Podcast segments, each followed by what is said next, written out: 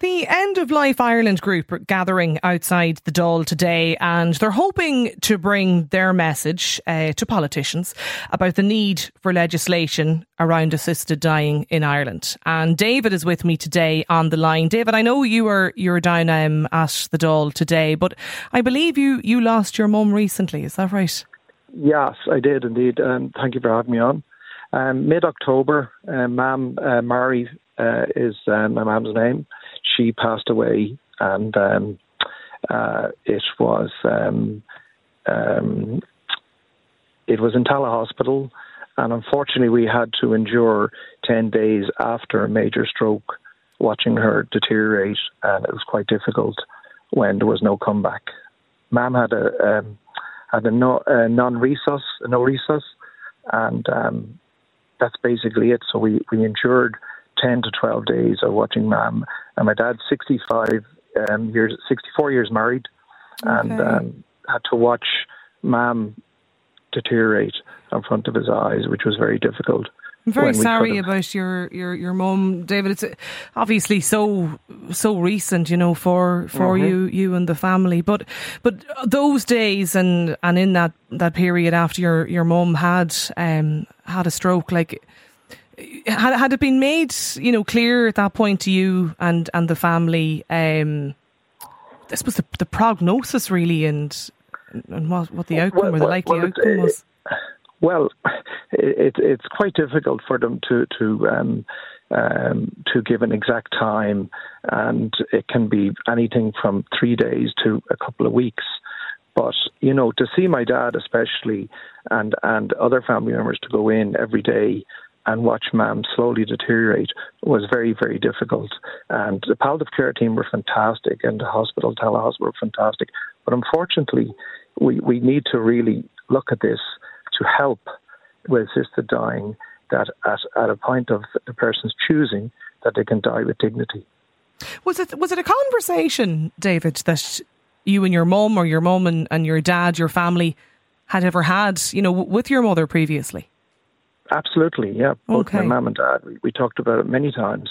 And um, like everyone else, uh, you know, when they're sitting around having a coffee or having a drink sometime, they just do not want to be, the majority of people do not want to be left in a hospital um, when the, the end of life is, is that you're going to die in the near future, that you can't be helped to, to, to, to actually shorten that time and not, be, and I won't use to be, be a burden because that's incorrect but that your loved ones and yourself is not is is just not enduring uh, um, two to three weeks. It's just wow. It's very difficult, David, isn't it? Like it's it's mm-hmm. it's not a conversation that anybody ever wants to to start or well, initiate with their. Well, look, you hear it all the time. You hear people saying, "Oh, I don't want to be left in a hospital." I know um, with, with the loved one sitting around, and it's it's it's an easy thing to to we we do a, a no resus um, order on our on on our um, on your uh, medical forms or anything like that when you're in a hospital. So why not just give to people the right to um, to die with dignity? So similar to in uh, my just two countries that I think of, which would be Australia in some states in Australia and Canada. And um, you can pick the time of choosing. You can go in and, and when you're in hospital, that your family are around, and, and you're not getting called during the night to say, "Mom's gone." I think actually, just you know, in, in the past couple of hours today, politicians um, in the Isle of Man have actually, I think, progressed a, a bill there that would allow for terminally ill uh, people you know the the, the right to choose yeah. to end their lives. I think that's only happened actually uh, as of as of today, uh, if I'm not mistaken. But your point is you're part of you're there with the the end of life Ireland group today because there's been yeah. a lot of discussion. You know, David, obviously around this in, in more recent months and, and the bill that's been talked about and, and debated and we've spoken about it here previously on the show as well. But what's actually happening today or what do the group hope to, well, to get well, from it? well, there's, as you know, there's a committee set up, a government committee mm. set up, and it's just to highlight that look, unless we the people uh, contact our senators and our TDs to say, look, guys, you know, this is a difficult situation, but from what I can see, there was there's the majority of people want this brought through that the um, voluntary assisted dying. Because if you take it, even at my mum's um, funeral, there was probably 200 there. She was quite popular, and 75% of them came up to me afterwards and said, "Look, we totally agree what you're saying um, about assisted dying," and that's a good indication for me to say, "Look, we need to really contact our government and say we need to change the law. Medical people are their hands are tied in this country. They, they while the nurses and doctors come up to the, the bedside and and and they're doing their best, they cannot help with, with assisted dying. Okay. So, in terms, what's actually happened today then so far, David? I mean, you're you're there and you're with the group and you're at um, at Leinster House, but have you had an opportunity to talk to politicians? Well, or? Well, the basic, I had to go away from the the um, the actual meeting gathering to so I could make this call.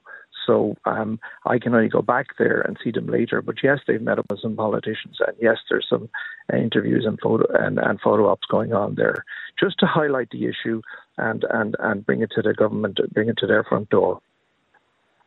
Well, David, listen, thank you for, for getting in touch um, with us today and, and for joining us on the programme. And, you know, again, my, my condolences to you and your and your family as well, and the passing of your mum just so, so recently as well, just in, in, October. So thank you for, for joining us on the programme today. Um, lunchtime live at newstalk.com is the, the email address. If you want to share your own story, maybe your, or your experience with us on the programme. Dr. Hannah Linnane is with me as well. Hannah, you're a specialist uh, palliative care doctor, and you're, you're, also the chair of the Irish Association uh, for uh, Palliative Care as well. Like, it, it is an extremely difficult situation for people who find themselves, you know, if, if they're dealing with a terminal illness, um, and really with a prognosis that that isn't isn't likely to change. Absolutely, um, and thank you so much for having me on to speak.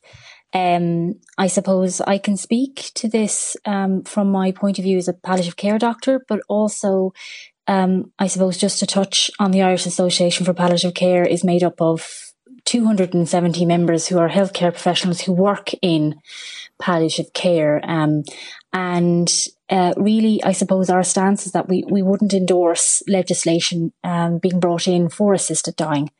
Um, I'd like to also say, I suppose that we want to acknowledge the suffering of those with, with people with serious medical illnesses and their families. And and to acknowledge that people on all sides of dis- this discussion are motivated by compassion mm. um, oh, and a desire to support yeah. people to the end of their lives. I suppose, you know, uh, we believe, I suppose the ethos of what we do um, is I, we, we feel that there's an inherent dignity in life and that um, that is not taken away by illness and really that, that we should be looking less at alleviating suffering and and by assisted dying and more by uh, providing supports. Supports not just for the person, but for their family. And I think, you know, it is, it's such an emotive issue. I think it's something, you know, death is something we all must face. And I do think that there is a, a fear around death and dying. And there's a fear around palliative care as well. I think there's a kind of a, a, maybe a loss of understanding of what dying looks like. And, and I suppose our main job is to try and protect and enhance the dignity of people who are dying in what is a process, I suppose, that we all must go through. Look, you're in the business, and I don't mean that in, in a financial sense, but but like you and your colleagues, and I, I totally understand that you're in the business of um, making people comfortable towards Absolutely. their their end of life. But I suppose I, I know from, you know, personal experience with, with family members, Hannah, and even chatting yes. to other um, listeners to the programme who've got in touch and absolutely, I mean, have, you know, met their palliative care doctor, have gone through, you know, the treatment, um, mm. even palliative care treatment as well. But for some people, there is often a point at which it, it just isn't working for them anymore. And it, I suppose the, the, that sense of control, that that ability yes. to be able to make the decision and be in charge of their, you know, their their own future, is is at some point that's some that's something that people patients want to take back themselves.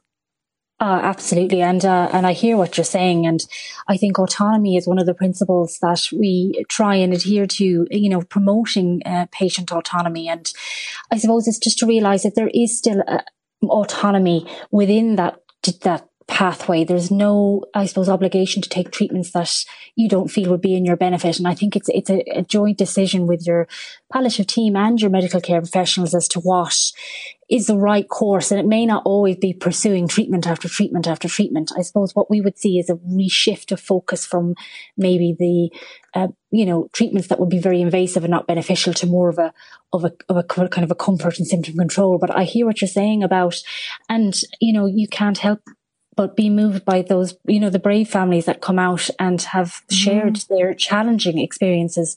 Um, I suppose the, the big worry is I think there needs to be more done around education about options at end of life and more supports and that we need to enhance supports for care in the home to try and support carers, bereavement support. But I think as well, there's a huge worry about the vulnerable in society. And I know this is something has been discussed before, but mm.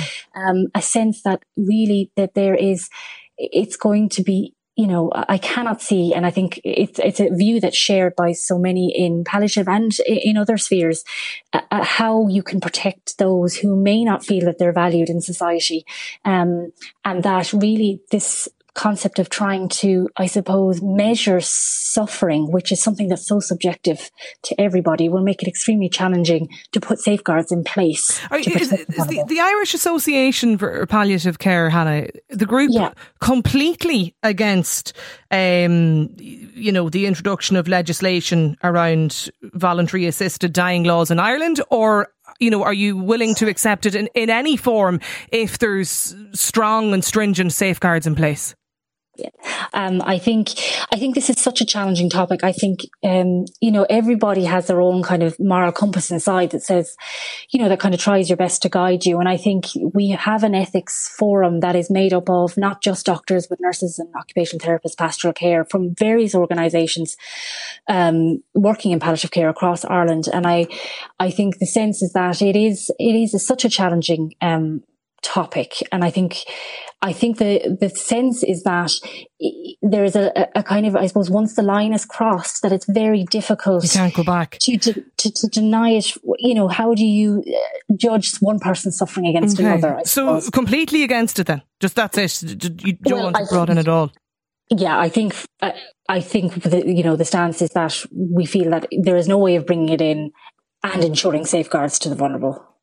The the committee um, is currently examining this, and and you know a lot of very interesting guest speakers um, over the past number of weeks have been in actually before the committee about this. You know, talking about the bill and how it works in in uh, in other countries as well. What's your thoughts on? Um, the speed at which this is moving because other medical experts actually think that it's it's moving too slow as do some campaigners so where do you sit in that debate Yes, um, uh, I agree. I think, and it's interesting when you hear the witnesses that go in front of the Oireachtas, there's a varying degree of views as to, you know, how quickly we should be moving this along. I think those that feel very strongly it should be brought in feel that there's kind of unacceptable delays, whereas others feel that, um, you know, that we should be kind of taking our time and being careful with this. And to be honest, I can see, you know, uh, I can see both sides of, of the, of the, those viewpoints. I suppose the stance we have is that it needs to be given due time to be you know, discussed thoroughly. I think one good point from this discussion is that it is getting people to talk about death and dying and, you know, the things that they're struggling with. And I think we have a long way to go in terms of education of, of people around dying and, and also to look at the supports that we need to put in place because I do think there are gaps there that we need okay. to look at. Well, to, I, I, I, definitely don't think anyone could be accused of of uh, rushing it, you know, by by any matter of means. I wouldn't have thought. I mean, it's I'd say it's it's exactly I think about August three years ago when there was calls for the bill um, to first be brought forward. Certainly, the, the best of my knowledge. I know it was only started to be debated in January, but I mean, it's it's a long time being discussed. It's something people are going to hear more and more about, and I understand it is an extremely difficult and emotive issue, but it is going to become one of the um, big talking points, I think, over the next coming months as well. Uh, Dr. Hannah Linnane, who's a specialist palliative care doctor and the chair of the Association for Palliative Care as well. Hannah, thank you for, for joining us on the programme today. Lunchtime live at newstalk.com. That's the email address if you want to get in touch or you want to share your own experience with us on the programme. We'll be back in a few moments. Don't go anywhere.